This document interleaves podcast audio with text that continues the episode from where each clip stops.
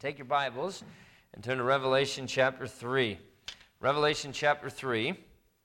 And we have been talking and will continue to talk this week and next about establishing a strong church. We've been through a lot of different churches in the New Testament now, and uh, there's a lot that we can learn from them. We are still in the process of establishing a church.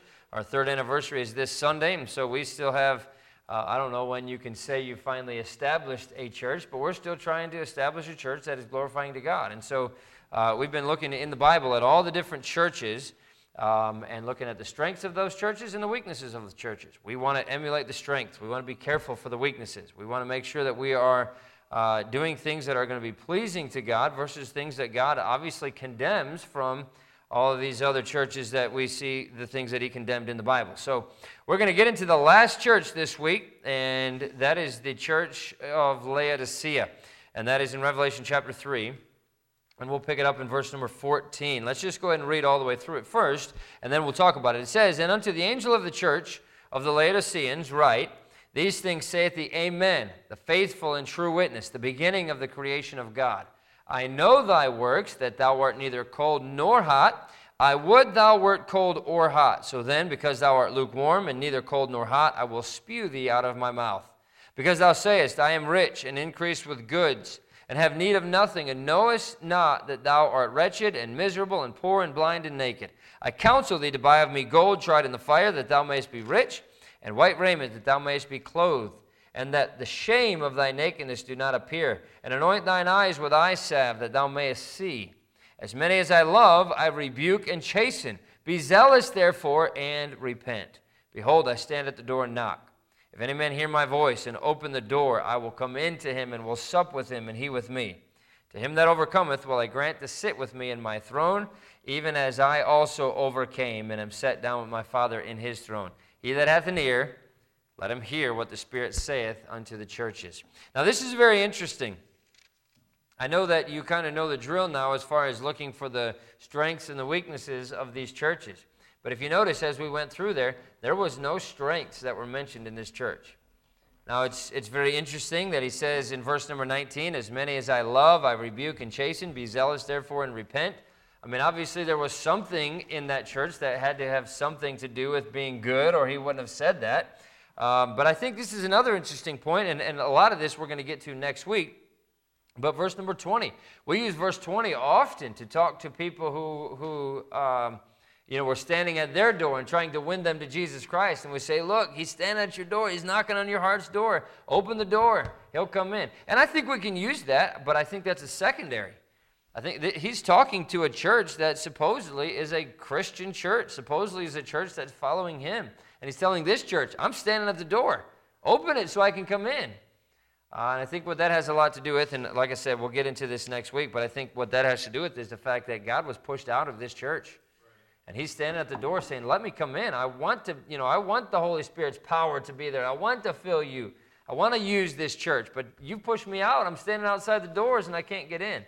And so this is a very sad, um, I, I would say a sad way to end because we come to the very last and worst of all the seven uh, Asian churches, the exact opposite of the church at Philadelphia that we looked at last week. The church at Philadelphia was, was probably by far the best church out of all of those churches. There was nothing that he condemned in the church at Philadelphia.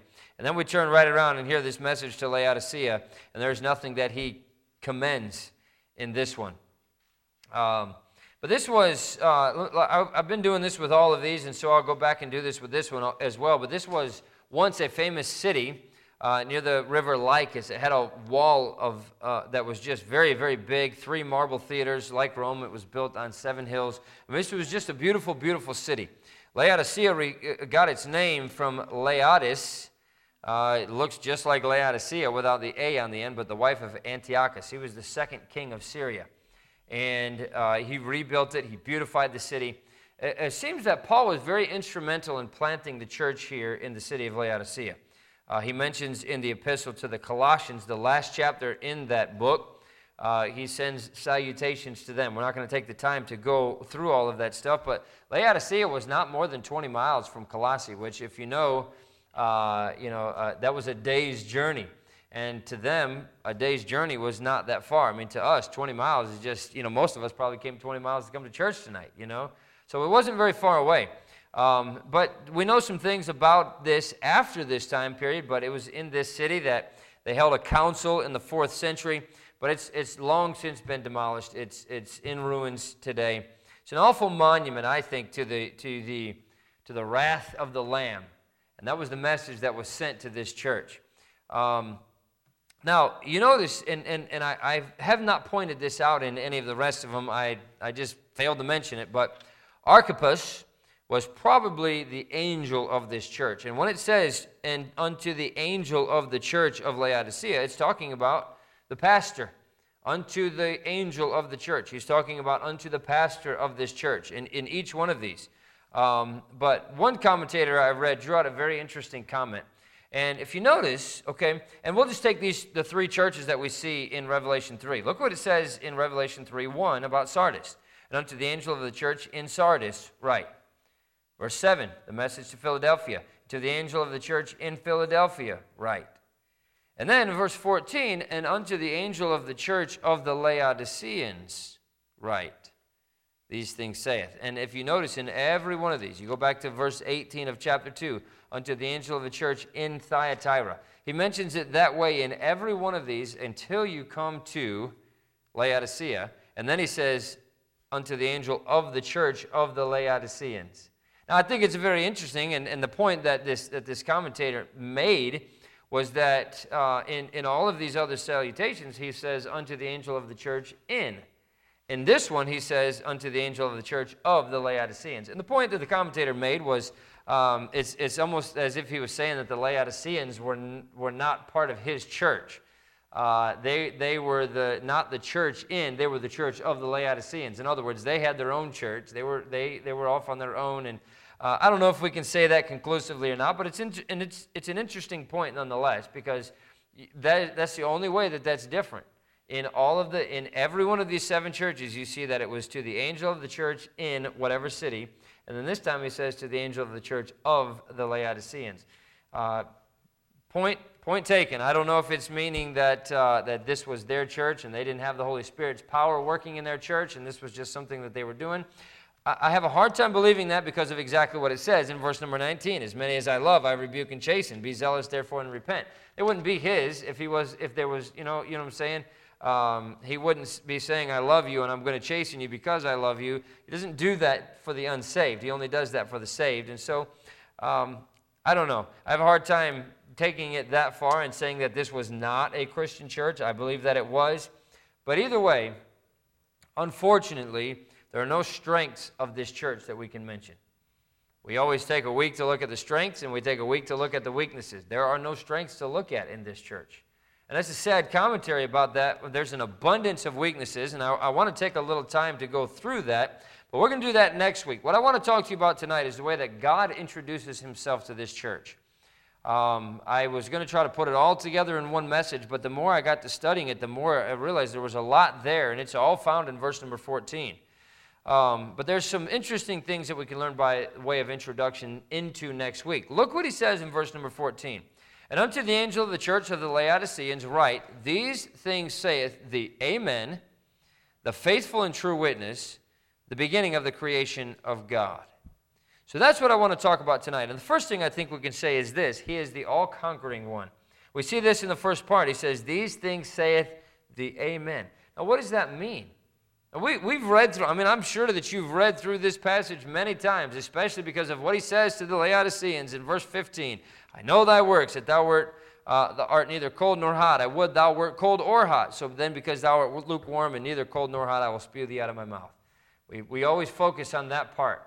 And there's nothing wrong with focusing on that part. It's a, it's a very pivotal part of what he's saying to this church.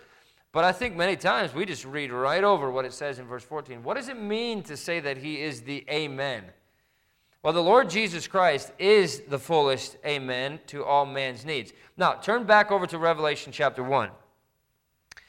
Here in this passage, that word Amen, I am the Amen, basically is what he's saying. It's used as a personal name. He refers to himself as one that is steady and unchangeable in all of his purposes, in all of his promises, in Him, everything is yes or amen or I'm affirming that. Isn't that why we say amen?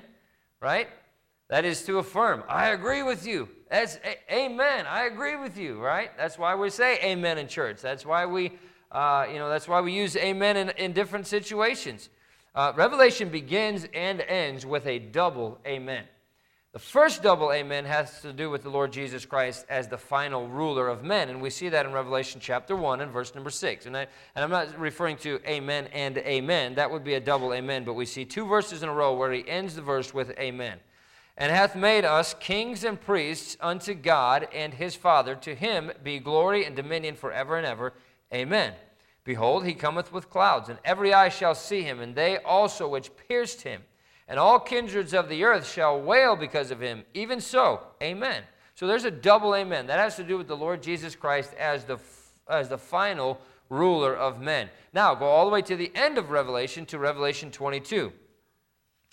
The last double amen has to do with the Lord Jesus Christ as the final revealer of God. So the first one has to do with Jesus Christ as the final ruler of men. The last one has to do with Jesus Christ as the final revealer of God. Verse 20 of Revelation 22. He which testifieth these things saith, Surely I come quickly. Amen.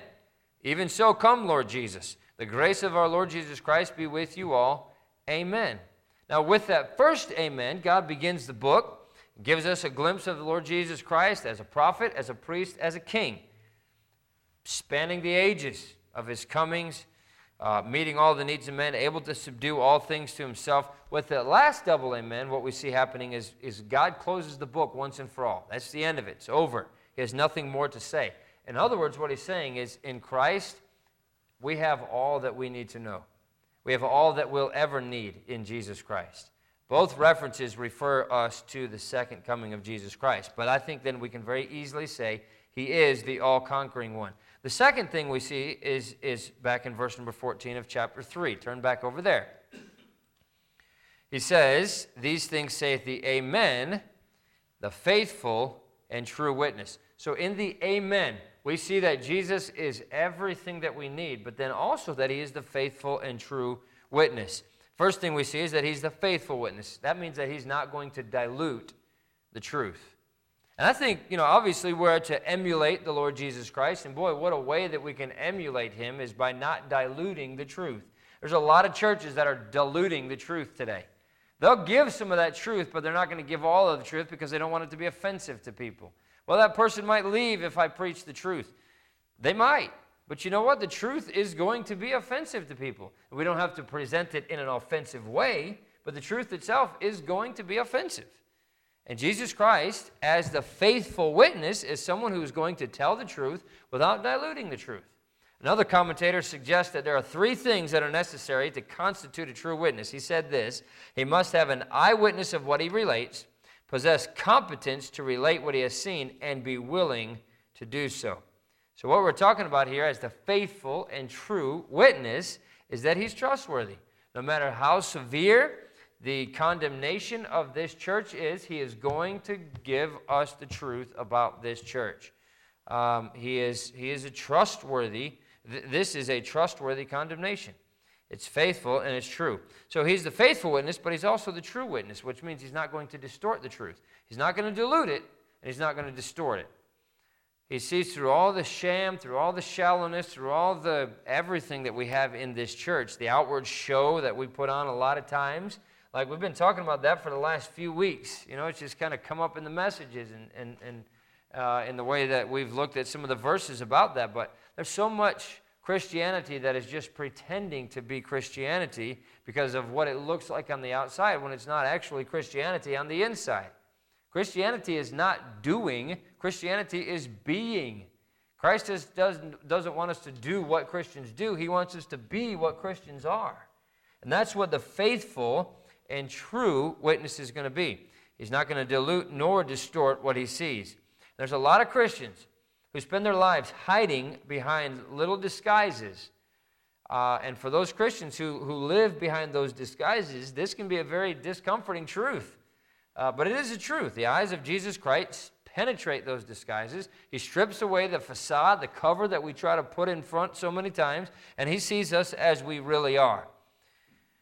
Now, I read a story, apparently to English boys, Richmal Crompton's books, and, and uh, they're called the William books. I don't know exactly why, I've not read them, but they have a wide appeal to young boys in England.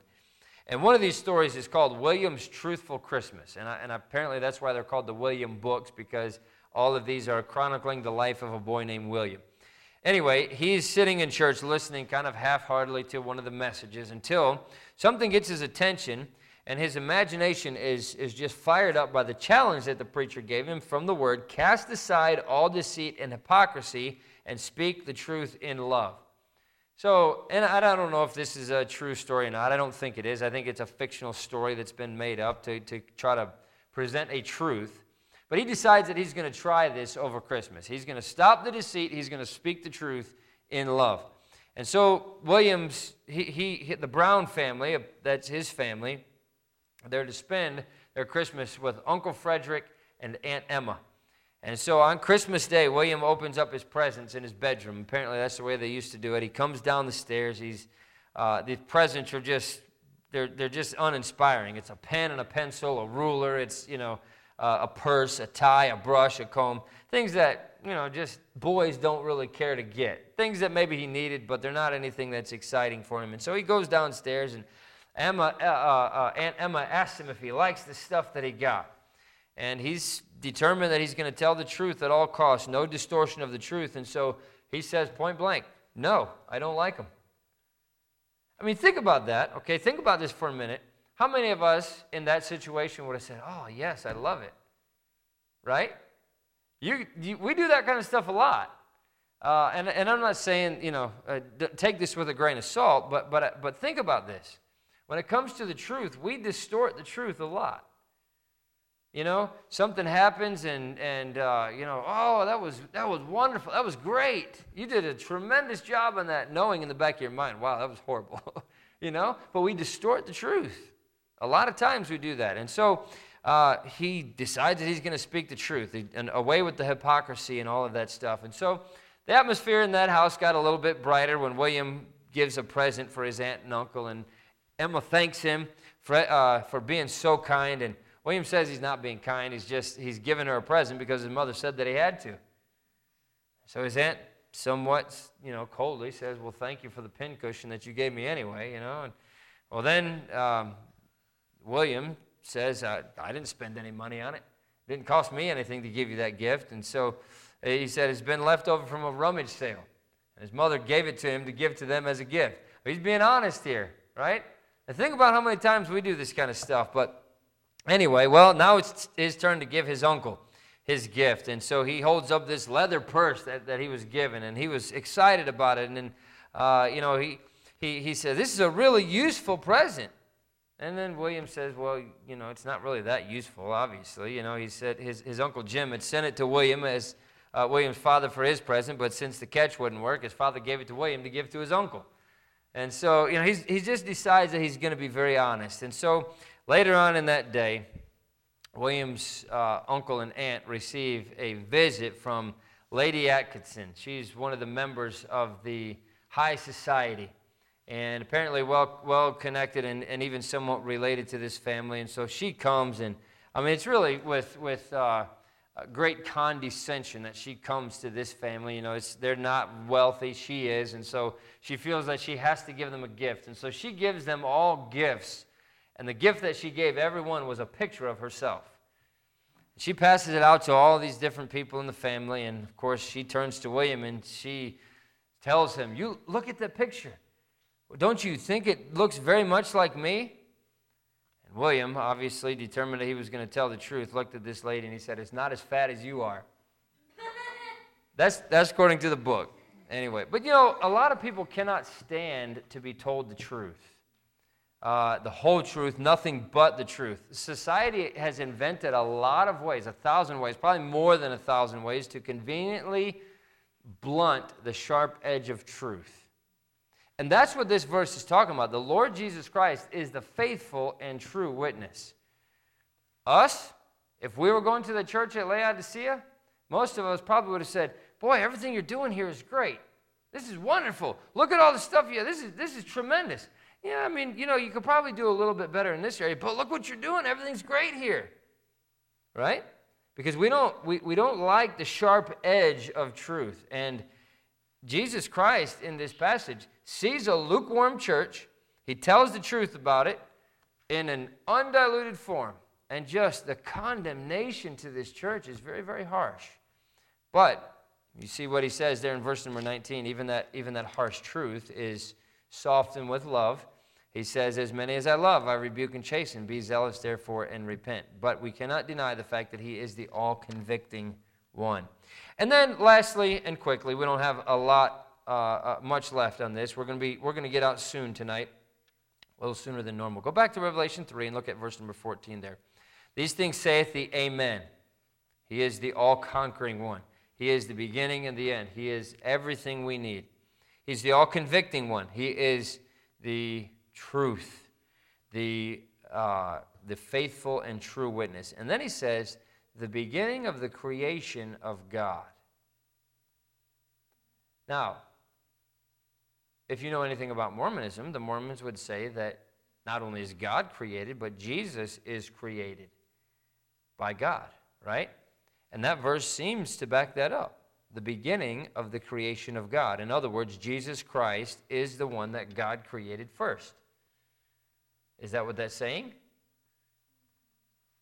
What is it saying then? Let me explain for just a minute because there's some, there's, there, there are some people that would use this verse to teach that Jesus Christ is the creation of God. And we would all say, no, no, no. But how do you explain that verse? The beginning of the creation of God. Now, turn over to John chapter 1. There's one verse. And, and the only reason I say that, tur- turn over to that passage. Um, to make this verse say that Jesus Christ is the creation of God is to ignore what the Bible says about Jesus Christ, all the rest of it. And it would throw the rest of the Bible into confusion. It would throw the rest of the Bible into contradiction because there's so much that's said about Jesus Christ. Nothing else is said about Jesus Christ being created. And I've told you this many times. But what you have, whenever there is an apparent contradiction in the Bible, that's exactly what it is, is an apparent contradiction. Because the Bible is not going to contradict itself. And if it looks like a contradiction, the reason it looks like a contradiction is because we don't understand it the way that it was written or the way that it was intended to be understood. So Jesus Christ is the creator of all things. It says in John chapter 1 and verse 1 In the beginning was the Word, and the Word was with God, and the Word was a God. No, it doesn't say that, does it? But that's what the Mormon Bible says. The Word was with God, and the Word was a God. Letters, words make a difference. The Word was with God, and the Word was God. Look what he says in verse 2 the same the Word, Jesus Christ, the same was in the beginning with God. All things were made by him, and without him was not anything made that was made. He had no beginning. There's a lot of verses that speak of, of his dwelling with the Father before creation. John 1 2 is a perfect example of that. I want you to look at a couple different passages with me. Turn over to Hebrews chapter 7. Hebrews chapter 7, and this is talking about Melchizedek, which is very much a representation of Jesus Christ as our priest. Um, but Hebrews chapter 7 and verse 3, we'll just kind of jump right into the middle of this because this is the part that is, uh, that, is um, uh, that pertains to our study tonight. Verse number 3 Without father, without mother, without descent, having neither beginning of days nor end of life, but made like unto the Son of God, abiding a priest continually. I mean, look at all those things. There's a lot of things that, that make it so that not, he's, he's, not, he's not created by God. He's not a son of God in the sense that there was a heavenly father and a heavenly mother, and he was birthed, which is what the Mormons say about that. He's without father, he's without mother, he's without descent, having neither beginning of days, which means he's all. If he was created, there was a day one, right? Having neither beginning of days nor end of life, but made like unto the Son of God, abiding a priest continually. Turn over to Micah chapter 5. We'll turn over to Micah 5 and then we're going to look at one more passage. But Micah 5, and this is a very familiar verse. We use this many, many times at Christmas. And I'm, i apologize for using this verse when it's not Christmas, but we're going to look at it. Micah chapter 5 and verse number 2. That was a joke. We can use verses besides on Christmas and Thanksgiving and Easter and everything else. But Micah 5 2. But thou, Bethlehem Ephratah, though thou be little among the thousands of Judah, he's talking about the city of Bethlehem, that that's where Jesus Christ was going to be born. Yet out of thee shall he come forth unto me, that is to be ruler in Israel, whose going forths have been from of old, from everlasting. What does everlasting mean? No beginning, no ending. If he was created by God, then he would have a beginning. And he would not be from everlasting. He might be to everlasting, but he's not going to be from everlasting. And this verse clearly says that it would be. Jesus Christ is the eternal God. So, what is this saying then? In Revelation chapter 3 and verse 14, the beginning of the creation of God. It's saying that he is the creator of all things. Turn over to one more passage, Colossians chapter 1. In other words, what this is saying is creation began with him. He is the beginning of the creation of God. Let me explain this. I think, I think I have an illustration that'll help you understand. Think about any person that starts a business. All right? Um, he is the beginning of the creation of that business. Uh, it doesn't mean that, that he was the first thing that that business formed, it means that he was the creator of the business. All right, Brother Matt. We, we all know that Brother Matt, uh, he's not here tonight, but he started Worth Moving, right? He owns a moving company. Um, Brother Matt is the beginning of the creation of Worth Moving. Worth Moving didn't create Brother Matt, did it? It doesn't mean that Worth Moving created him, it means the exact opposite. He created Worth Moving. And so, if you look at that phrase, the beginning of the creation of God means that creation began with Jesus Christ. The creation is God's creation, but that says two things. Number one, it says that Jesus Christ is God, and number two, he was the one that began the creation. Colossians chapter 1 and verse number 16. For by him were all things created that are in heaven, that are in earth visible and invisible, whether they be thrones or dominions or principalities or powers, all things were created by him and for him. And he is before all things, and by him all things consist. Very easily understood then that it's not saying that Jesus Christ was created by God. It's saying in that passage the beginning of the creation of God. In other words, Jesus Christ was the one who created everything. Well, doesn't the Bible say in the beginning God created heaven and earth? Absolutely. And that means that Jesus is God. So, far from being able to say that, well, Jesus Christ is a created being, far from that. This is actually strengthening the argument and the idea that Jesus Christ is God, that he was there in the beginning with God when creation was formed, and that everything in creation began with him. So, go back to Revelation 3. How does this fit in with the rest of the phrases that we just looked at? Or with an introduction to this church. I think it makes more sense when we consider that this church had special temptations to worship uh, divine, um, or, or I should say, inferior divinities. Because they're not all gods that they were worshiping. They had the tendency to worship angels, they had the tendency to worship other things. And so Colossae had the same issues. We talked about that. But this church was exposed to the risk of uh, angel worship, exposed to the risk of worshiping lower powers, created, uh, created mediators. And this verse in, in, in uh, Revelation chapter 3 and verse 14 is trying to say very plainly this is not some other created being, this is not some other inferior you know, divinity. This is not angels we're talking about here. This is God Himself that is giving you this message. He's the origin of the creation of God. In other words, He is the all controlling one. So, He, the Amen, the faithful and true witness, the beginning of the creation of God, stands before this wretched church and penetrates deep into the heart of this church. And he sees through all the little disguises of this church through and through and so the letter to the church at Laodicea begins. And basically, what he's saying is don't try to cover the fact up. What I'm, what I'm going to tell you cannot be hidden. What I'm going to tell you is going to be exposed. What I'm going to tell you is something that you better see, make note of, and repent. So, we're going to look next week in, into this harsh criticism that the Lord has for this church, the condemnation that comes along with it. Uh, and what a harsh criticism it was. I pray that, that as a church, we never have to stand before God with the guilt that the church at Laodicea had to stand before God with. But we'll look at that next week. All right, let's close in prayer. Father, we love you. Again, we thank you so much for how good you are to us. I thank you for the time that we can spend together around your word. God, what a blessing it is. I pray for those that are away tonight. We have quite a few that, that are normally here that are not, God. And so I know some are out of town on vacation, some are not feeling well. But that you bring everybody back here on Sunday. And that uh, as we go into our anniversary Sunday, that we, you just give us a great Sunday. We'd see people come in, come in as visitors. We'd see people get saved. God, but above all, we want to be a church that is glorifying to you. We want you to be pleased with what you see. May we never have to stand before you in condemnation like the church at Laodicea did and like some of these other churches that we've already talked about. We want to be a church that's strong, not so we can say, look at us, look what we've done.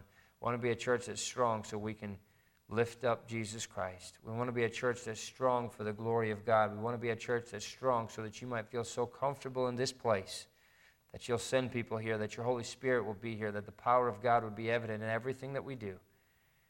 And again, that above all, you'd be pleased with us as a church.